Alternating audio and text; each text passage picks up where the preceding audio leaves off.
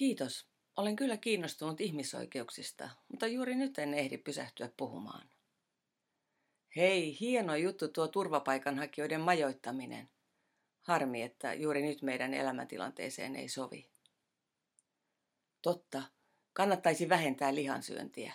Ehkä tämän grillikauden jälkeen. Missä on ihmisiä, siellä on kauniita aikeita ja hyviä suunnitelmia. Hyvin suunniteltua sanotaan puoliksi tehdyksi, vaikka totta puhuen maailma on täynnä tekosyitä, verukkeita, väistöliikkeitä. Kun pitäisi kirjoittaa siivoan, kun pitäisi siivota luen, kun pitäisi puuttua väärinkäytöksiin vaikenen, kun pitäisi parantaa maailma puolustaudun panokseni pienuudella. Alkuun ajattelin, etten pidä apostoli Paavalin asenteesta, jonka mukaan meidän pitäisi olla moitteettomia ja puhtaita kieroutuneiden ja turmeltuneiden keskellä. Siitä ei ole kirkon vuosisatoina seurannut hyvää, päinvastoin.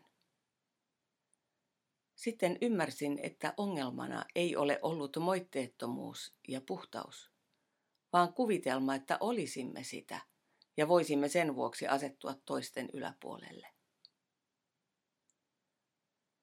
Välinpitämättömyys maailman hyvinvoinnista, sen kasveista, eläimistä, jokien verkostoista, meristä ja ihmisistä on inhimillinen, mutta syvästi epäkristillinen piirre. Tunnistan sen itsessäni. Juuri kun minun pitäisi tehdä kaikkeni, että luomakunta voisi paremmin, minulla on sen seitsemän asiaa, joihin pitää keskittyä ensin.